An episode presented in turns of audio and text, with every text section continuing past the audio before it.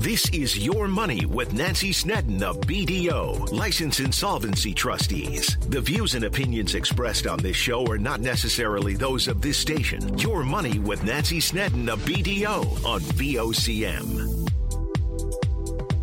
Hello, everyone, and welcome to Your Money with Nancy Snedden. I am Nancy Snedden. Thanks so much for tuning in today. On today's show, we're talking about prenuptial agreements.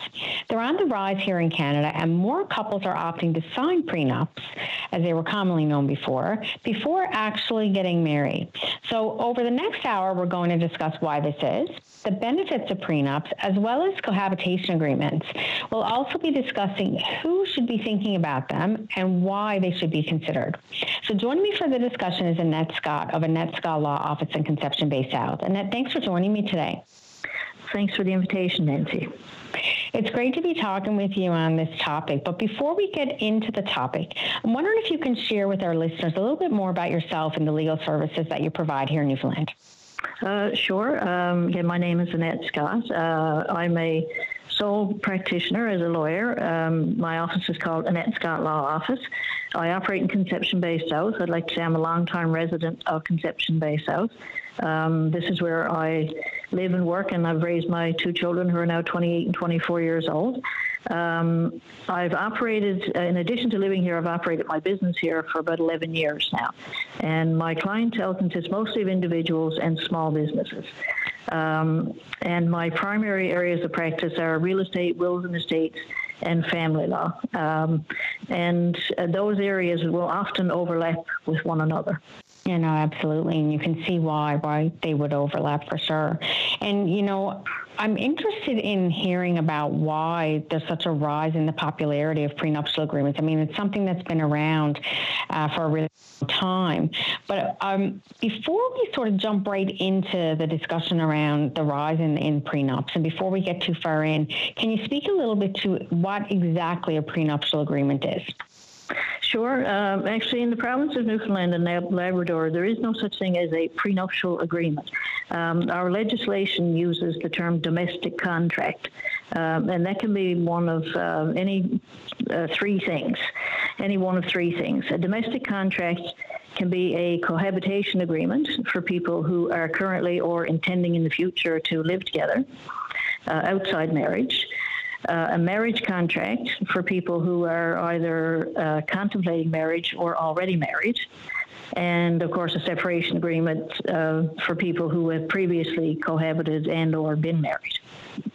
Interesting. So th- that's really interesting to know that that's not what it's called here in Newfoundland. I'm sure people would still refer to it as that and then, you know, be directed and corrected on what the right type of agreement is that they're looking to sign, right? Sure. I mean, we, we as lawyers call them prenups sometimes. I, I certainly do. Um, and I think everybody knows what we mean by that. But technically, the term for a couple that's uh, about to be married is a marriage contract, and for a couple who are not contemplating marriage but living together, a cohabitation agreement. Great. And you'll hear me talk about it as prenups as we go through the show as well, I'm sure. sure. so now we said off the top of the show that research shows that you know we are seeing more Canadians signing prenups more than ever before. So is this something that you're seeing as well amongst clients here in Newfoundland? And if so, what is the age demographic of those that are looking for that type of advice? Uh, yes, I've, I've seen um, an increase in my practice. In my particular case, I can't see, say it's been a really significant increase, but I am seeing more of them. Um, in my practice, my clientele tends to be of an older demographic. Uh, so the people I see coming in for um, prenuptial agreements or marriage contracts, um, whatever the case might be, or cohabitation agreements, are typically anywhere from their 40s to their 70s. I'm not actually seeing a lot of uh, young people. Now, I, I um, don't know if my practice is reflective of others, it's probably not. Um, but what I'm seeing are more older people, like I said, anywhere from 40s to 70s, typically in a, a second or subsequent serious relationship, like a you know a marriage, um, who in particular want to protect their property, their money, their income, or whatever, to pass on to their own children. There's other reasons that I can get into as well, but Um, that's the primary motivating factor is that, you know, this is a second or subsequent marriage for both parties. Um, and they both you know, uh, are bringing significant assets, income, what might, uh, what have you, into a relationship that they have other considerations for. Well, surveys do show that four in 10 people support the idea of having a prenup as part of their wedding planning checklist.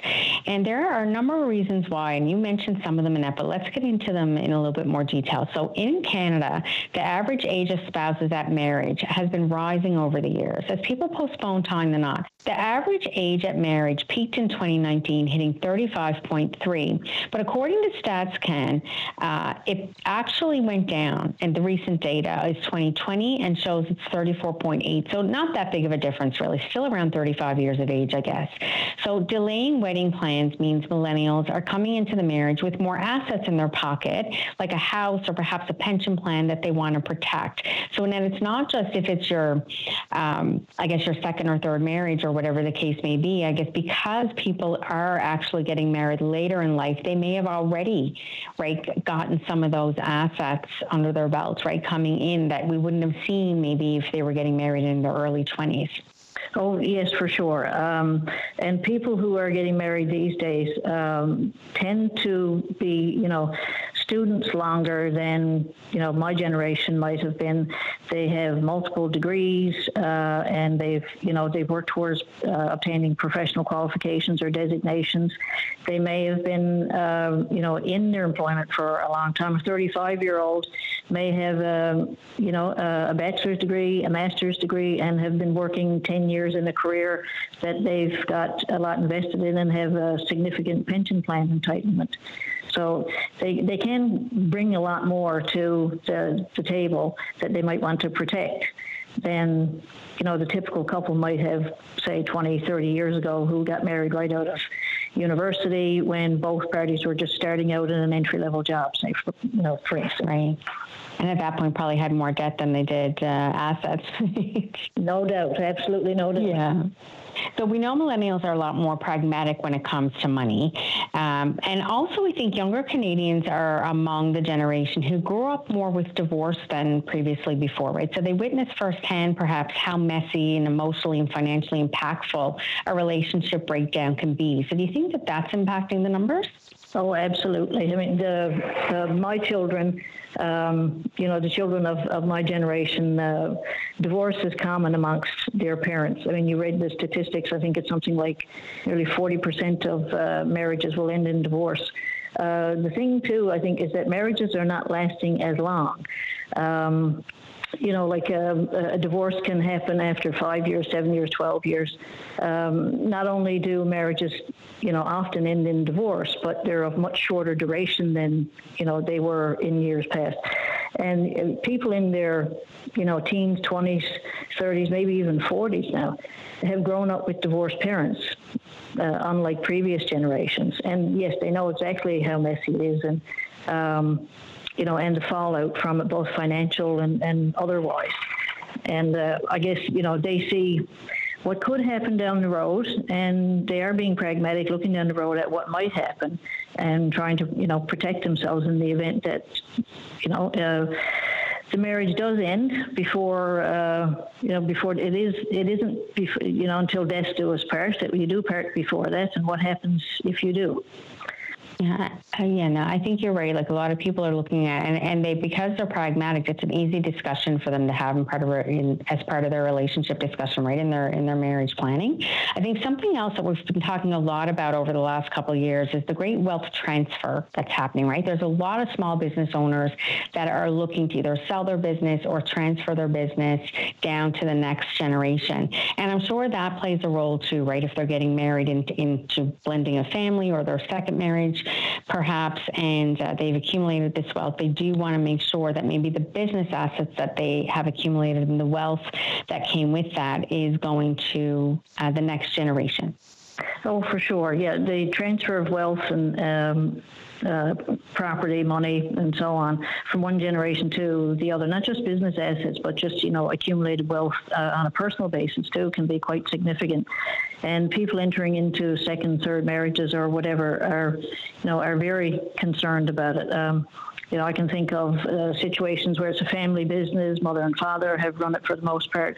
Um, one or two children in particular might have become very involved in the business, and the intent is to uh, pass it on to that child, but that child has, uh, you know, is going through a divorce or was divorced previously and so on and then you know how do they protect that so that you know that wealth goes where they want it to which is to their children and then to the following generations to grandchildren?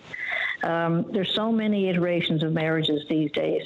You've got uh, blended families you've got stepchildren half children um, you uh, see bigger age differences in people getting married, which oftentimes comes with different financial backgrounds and um, and ability to, to generate income and wealth and, and so on. Um, you know, there are just so many more factors. The, the number of marriages and the um, you know the factors that people bring into it with them, like children and businesses and uh, wealth that they accumulated before marriage, that they you know they want to protect in case things don't work out. No, absolutely. And if and you know we're talking about this, and it's maybe not the most romantic way, right, to start a life together, but it is important when it comes to financial planning or any other aspect really of cohabitating. So, who should be considering a prenup, and what should be considered when preparing the prenuptial agreement? Annette's going to have some advice on that when we come back. Please stay with us.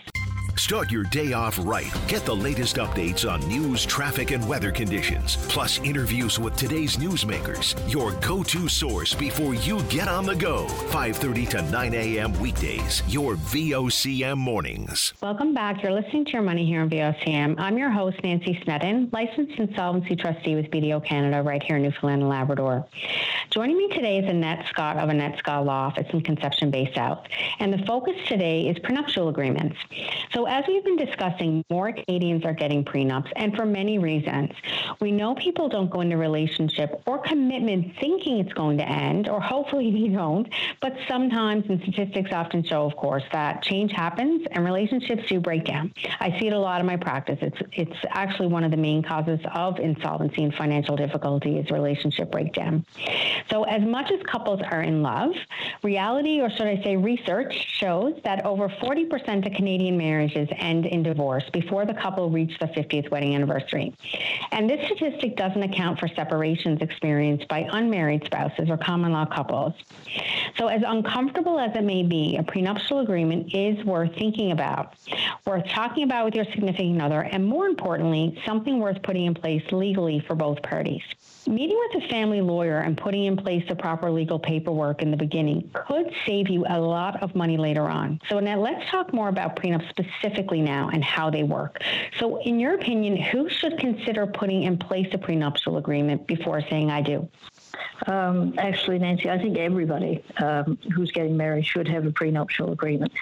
Um, everyone really, but certain people in particular. Uh, for example, if you have or you expect to have money, property, and so on that you want to protect in the future, uh, like for example, a home that you already own going into the marriage, or a home that you made a larger contribution to. For example, you and your partner bought a home, there was a $100,000 down payment, which you contributed by yourself. If you have a business, if you expect to have um, future inheritance of significant amount of money, if you've got savings, a pension, and so on. Um, if you're going into a second or subsequent relationship, for example, a, a blended family, you'd want to spell out support obligations with respect to each other's children, i.e., whether there would be any or not. Um, in particular, uh, either or both of you have significant property or expect to have to to have such property in the future, um, and as well where there's a large age difference between the parties. Um, for example, if people get married at um, I don't know, 35 and 45, uh, and then they separate when one is 55 and one is 65 one person's financial prospects can be much different than uh, than the others. The 65 year old is retired and is probably now on a fixed income, whereas uh, perhaps the 55 year old has 10 more years to generate more income and more assets and so on. And what you really need to do is look down the road and see. Uh, where might I end up? What might my circumstances be if this relationship ended? Where will I be, and what you know, what means will I have? Yeah, that's a really good point. And, you know, beyond just the planning, right, and the protection of assets that you may have going in, like you've discussed, what are the other benefits of a prenuptial agreement? I think the biggest benefit in any case is that it provides certainty as to what's going to happen on separation or on death. Um, prenups and, and so on, other agreements, um, I kind of describe them as cradle to grave as far as your relationship goes. Um, they can apply, for example, if you are just beginning to live together, if, uh, and they will then state that if you get married, it becomes a marriage contract. If you separate, it becomes a separation agreement. And uh, if one of you should die, the agreement then is binding on your estate. So it gives you certainty right through, you know, the rest of your life as to what will happen if for one reason or another, you're, uh, you and your you and your partner separate, or you're no longer longer together for some other reason. The legislation for married couples provides only a framework, um, just a basic framework as to what your entitlements are in terms of property, support, uh, and so on. And not every set of facts fits the basic framework. And within that framework, there's still lots of room for disagreement, which is what I like to call fertile ground for litigation. That's where, where no one wants to be. Um, I'll give you a, a typical example. Uh, I mentioned previously about a lot of marriages being of fairly short duration these days. Um, you've got a couple who's been together for uh, only three years. One of the spouses owned the, the home before they, you know, met the uh, spouse. They've only been together a few years, but they had one child who's now a year old, and they're uh, going to split up. The person who owned the house before the marriage says, You shouldn't get half. I want to argue for an unequal division because we were only together for such a short time. And I own this house, which cost, you know, several hundred thousand dollars before I met you. That's one of those things that you can easily you know, sort out in an agreement before you get married. Because if you don't, that's the kind of scenario where um, there can certainly be room for litigation, and there's a lot of it surrounding short marriages. That's just one example. There's, you know, there's so many others.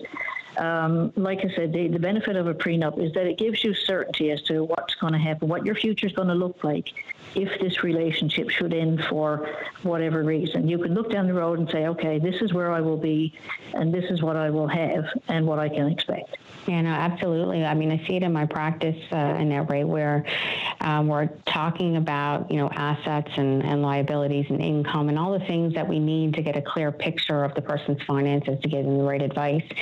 And oftentimes, you know, let's say, so are you, do you have a mortgage or are you renting? You know, do you own your home?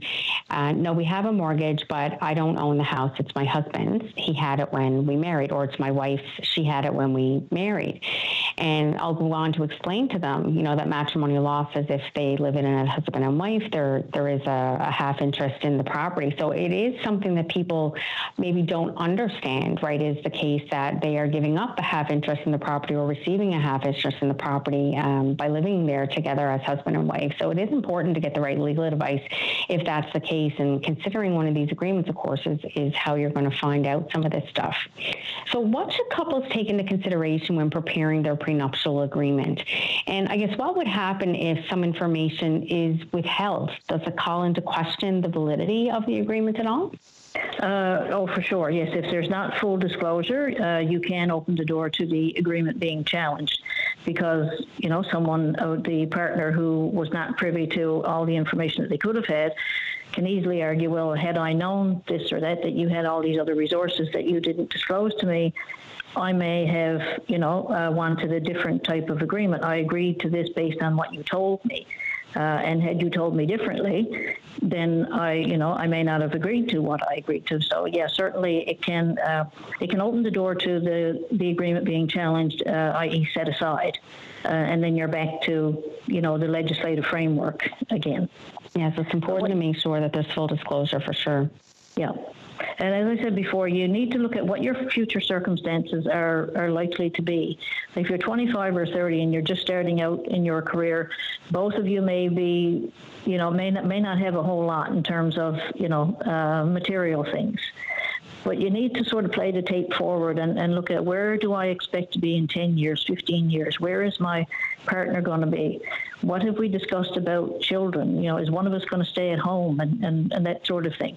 Um, for example, you know, if you have an agreement, and I've seen people in this situation, and I've asked them to go home and you know have a have a think about what they're agreeing to. The the boilerplate type of agreement that I see people being presented with sometimes is what's mine is mine, what's yours is yours, and we'll keep things separate that might be okay right now uh, in the beginning where where people don't think a whole lot about it because well neither one of us has anything so haha we don't need to you know we don't need to be worried about it but roll the tape forward 15 years.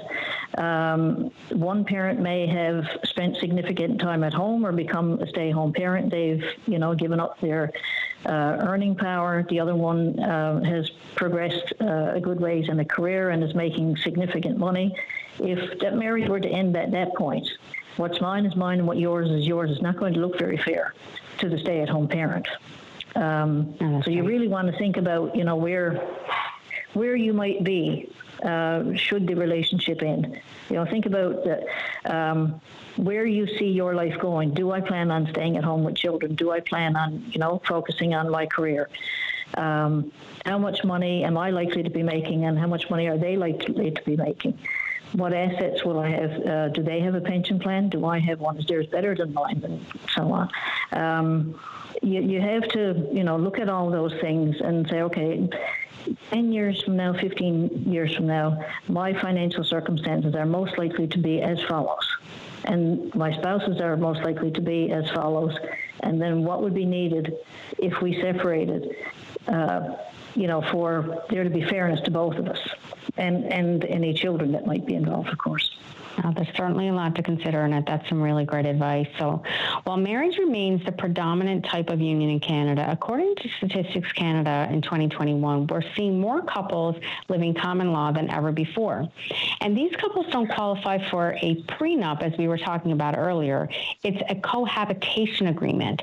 So, we're going to talk about the benefits of that when your money returns. Please stay with us. Stay informed and have your say on the news of the day with your VOCM. Join Linda Swain weekday after afternoons from 4 to 5 p.m. for an hour of talk and discussion with decision makers and listeners like you. News Talk on your VOCM.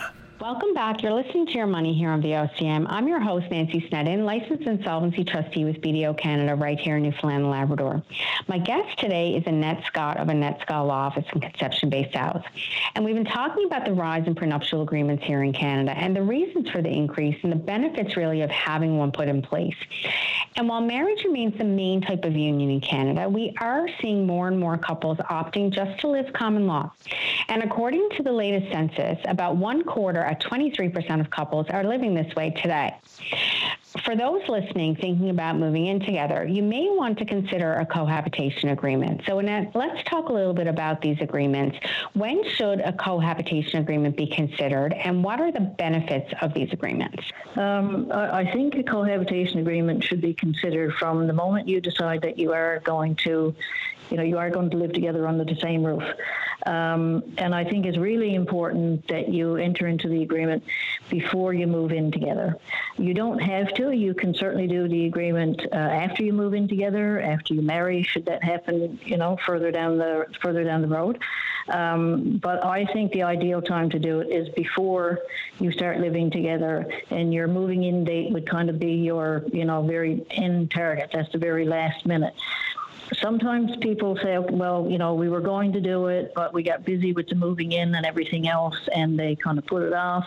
And then the longer they're living together, um, the further away it tends to get pushed onto the back burner. And now that you are living together, it can become uh, more awkward to discuss it. it it's, uh, you know, it's going to be a little bit of an uncomfortable conversation to have with a partner anyway.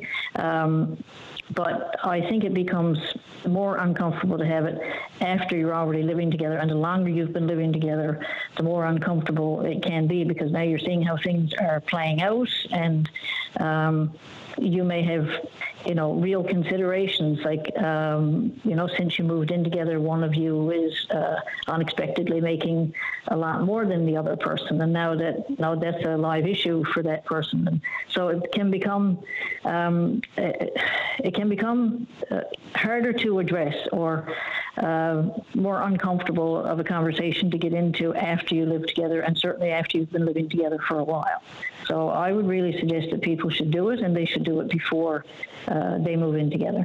And so, Annette, I guess, you know, you mentioned that things can change, right? And at a point in time, it can be harder to sort of bring it up in conversation once you've been living together for a while. But what about if you had one and things change over time, right? Is there a point in time when these agreements should be updated? Um, best answer I can give to that, uh, Nancy, I think is is maybe uh, typical lawyer's answer, I suppose. But uh, they can only be updated if both parties agree. You can only amend an agreement with another agreement, a written agreement, and both parties would have to sign it. So you need to be very careful about these things because once they're written and signed, they are carved in stone unless both of you agree to uh, to change it.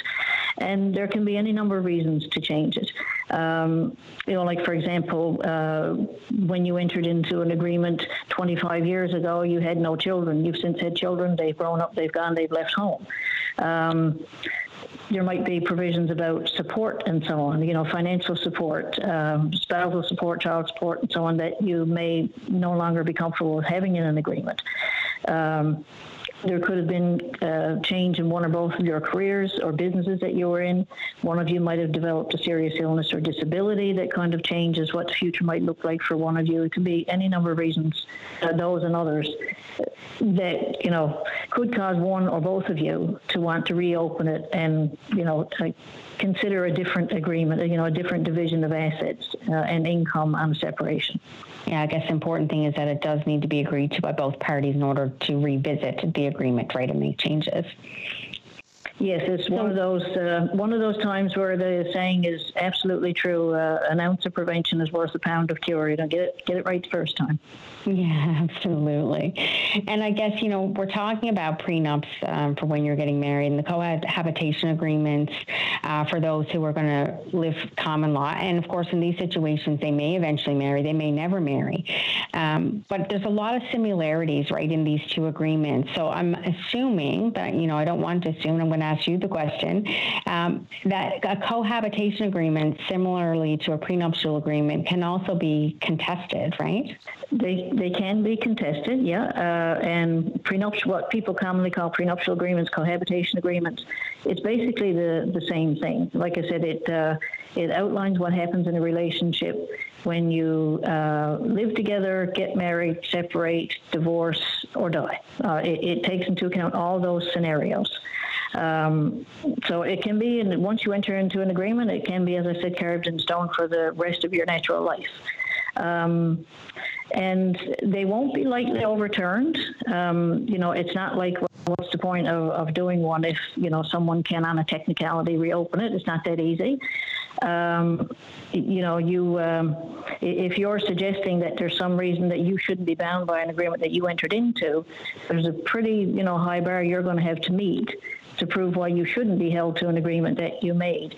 Um, the most usual grounds are that there was uh, like a lack of understanding. You did not understand what you were what you were signing. Um, you didn't have independent legal advice. You know, you were just put in front of the other person's lawyer, and they said sign here, and you kind of felt like you didn't have any choice. Which brings me to the next ground, which is duress. Uh, I, I've seen people, for example, come in on a uh, a Thursday with a wedding pending on Saturday saying, you know, I've been told if I don't sign this, the wedding's off. Um, you know, that kind of situation screams of duress, like of a person basically being coerced into signing an agreement that they're not necessarily comfortable with. Um, another ground is if a, an agreement is found to be what a court will call unconscionable.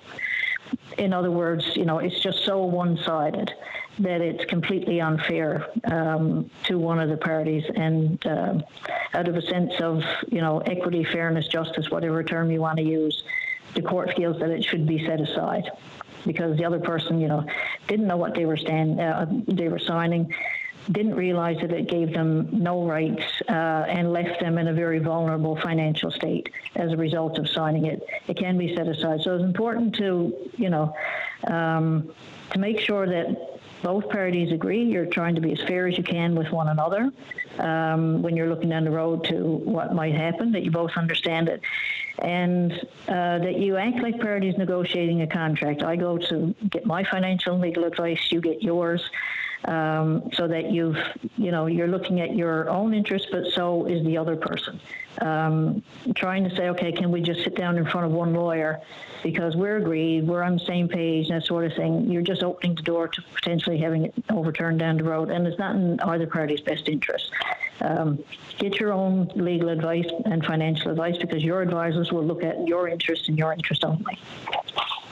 And that was going to be my next question, actually. So you were talking about, you know, one of the grounds being that you didn't get independent legal advice. So that was that was my question. I'm guessing that it's always best to make sure that you have individual uh, legal advice, someone who's really looking out for your interests, as opposed to using the same lawyer. Because I'm assuming, you know, some people may opt to use one lawyer in order to to save costs, perhaps, right? Mm-hmm. Yeah, um, and I, I, understand that you know that feeling in the moment. Um, but again, if you play the tape forward five years, seven years, fifteen years, or whatever, uh, I'm afraid it's a decision that you might live to. Um, you know, you might live to regret because whatever uh, it costs you to have, you know, a good agreement done is going to cost you a lot more potentially in litigation if you, uh, you know, if you don't have one. Uh, so saving a few hundred or even a couple thousand dollars on the front end um, is nothing compared to what it could cost you on the back end when you know the marriage or the relationship is over and there's disputes about entitlements uh, and so on. And not just the you know the monetary part of it but just the emotional toll uh, of being in conflict with someone and the uncertainty of not knowing how it's going to turn out. Um, you know, it, it's uh, uh, it's extremely stressful for the for the parties involved. And then there may be children too who are, you know, the effect will spill over onto them. So there's a lot more to consider than money. But just for purposes of uh, cost alone, what it will cost you up front is uh, pales in comparison what it will cost you on the other end. Yeah, I think that's some great advice, right? Is looking at, you know, a small costs in the beginning to avoid uh, a larger cost uh, in the end. I think that's really great advice in that. So I'm certain there's listeners out there who are thinking exactly that, but also wondering how do I start the conversation, right? How do I bring this up with my significant other? Because I can imagine in some circumstances, you know, not knowing what the reaction can be, some people would find it very difficult to start that conversation. So we'll have some advice on that when we come back. Please stay with us. Your voice in Newfoundland and Labrador's biggest conversation. If you want to know what's happening in your province, tune in to Open Line every day. Have your say weekday morning starting at 9 a.m. on Open Line with Paddy Daly on your VOC VOCM. Welcome back. You're listening to Your Money here on VOCM. I'm your host, Nancy Snedden. My guest today is Annette Scott of Annette Scott Law Office in Conception Bay South. And Annette's been sharing some great advice on the benefits of prenuptial and cohabitation agreements today. And there's no doubt that there's often a negative connotation, I guess, tied to prenups and cohabitation agreements, or there has been over the years. But reality is, I think that you actually can be positive in thinking about this uh, for all parties involved. And we've touched on some of the reasons why a good idea. And then I think the hardest part, though, of putting one of these agreements in place is bringing the topic up, right? Just starting the conversation. So, what advice do you have for listeners on how to best do this? Um, well, Nancy, first I would uh, say to people, go get your legal and financial advice first, um, because out of that, out of those conversations, you know, maybe some um, helpful information for you in starting the discussion with your partner. And you need to know too things that you have to consider. So it's best to have, you know, um, uh, I hate to use this term, but going you don't want to go into battle unarmed. but uh, right. we certainly don't want it to be a battle, more like a contract negotiation. Uh, the other thing I say to people is that you, you kind of have to take off your partner hat and be businesslike. You know, like you're you're two people negotiating a contract where um, each realizes the other wants, you know, the best deal they can get out of it, and there's going to have to be some give and take. But and essentially, that's what it is. It's a it's a contractual negotiation, um, and you need to and you need to treat it as such and try and put the emotions aside. And like I said, just for uh, that short period of time, be business like. Set aside a time, a quiet time where you're going to um, have the discussion and get your advice from your financial and legal people and leave your friends and family out of it. They may want to be helpful, but uh, sometimes it can, um, you know, create uh, confusion and um, you know, other things that you don't want in the mix, put it that way. Uh, keep it between the two of you and your advisors and be as businesslike as you can about it. Yeah, I think that's that's also some really good advice. So I guess you know you talked earlier about people who've come in on a Thursday, you know, saying that they need to get this done and sign it uh, before they get married on Saturday. I'm sure you wouldn't recommend that. So how far in advance of the marriage, I guess, or in the cohabitation, should you be creating this agreement and I guess having the discussion related to it? Um, like I said before, I think you should do it as soon as possible after you decide that you're you're going to live together and certainly before you actually start living together. Um, once you've made that decision, then you should go and get your financial and legal advice. Uh, then sit down, have a conversation with each other, and then you go back and instruct your uh, respective lawyers as to what you've agreed to, um, which will lead then to a draft agreement that, that you can both approve and ultimately uh, sign. If someone comes in to see me about doing a cohabitation agreement, I will sit down and do a fairly extensive interview with them about their background, their educational work background, that of their partners, what's their current earning power, for example, uh, how do they expect that to change over time, what assets, what debt are both of you bringing into the relationship. You try and get a whole, you know, a very well-rounded picture of um, their past, their present, and uh, and their future, so that you can recommend to them. Um, okay, like for example, if your spouse, it looks like you're going, uh, they will always have, you know, twice or three times the earning power that you're going to have. In the event that the two of you separate, you as the person with the, you know, the much lower income, most likely, you would want to be protected by means of an agreement for spousal support. Um, just, you know, one of uh, many, many examples um, of things that you would you would need to consider. I think that that's some um, important thing to consider too, right? It's not sometimes you think about it from the perspective of the assets that you want to protect, but you need to also be looking at it from the other side, right? And making sure that, you know, if you haven't um, or aren't expected, because maybe you are going to be a stay at home parent for a number of years, able to, um, I guess, get to the level of assets as your partner. You want to make sure you're protected from that perspective too. So it's important that you are really looking at it from both sides of the coin there. And I think that's why, as you said earlier, it's important to make sure you're getting independent uh, advice. So, how long, Annette, does it take to get one of these agreements put in place? I'm guessing it could vary on the circumstances. And I guess part two to that question is would it have to be completed prior to moving in or getting married, or is there any leeway there? Um, a bit difficult to be really specific about that, Nancy, but um, you know, if someone comes to me and they say they want a cohabitation agreement or or a marriage contract or whatever, um, generally can get something like that turned around in a couple of weeks to a month or so, depending on you know how busy I uh, I might be. It also depends on you know how complicated it's going to be. If you're two people with multiple business interests and you've each got children and that sort of thing, it can be you know much more involved. Um, uh, I see sometimes these, you know, boilerplate agreements that basically just say what's mine is mine, what's yours is yours, and you know, never the twain shall meet. Um, I, I, think they should be much more specific than that, uh, taking into account your actual and and your most likely uh, future circumstances. So, um, you know, they can be very fairly simple, um, uh, or they can be pretty complicated. So, how long it will take it to, to get done and how much it will cost can certainly vary, but I would say, you know, a reasonable um, a reasonable assumption might be anywhere from, say, a couple of weeks to, to, a couple of months to get something done, and from, you know, maybe several hundred, uh, several hundred dollars to a few thousand dollars in terms of cost. But as I said before, to uh, that pales in comparison to what the fallout could be financially and otherwise if there's disputes down the road and you don't have an agreement to fall back on. No, absolutely. And so does it it does then have to be put in place prior to, you know, the also, actual no. event taking place? No. No, no, no. The and the legislation uh, specifically addresses this.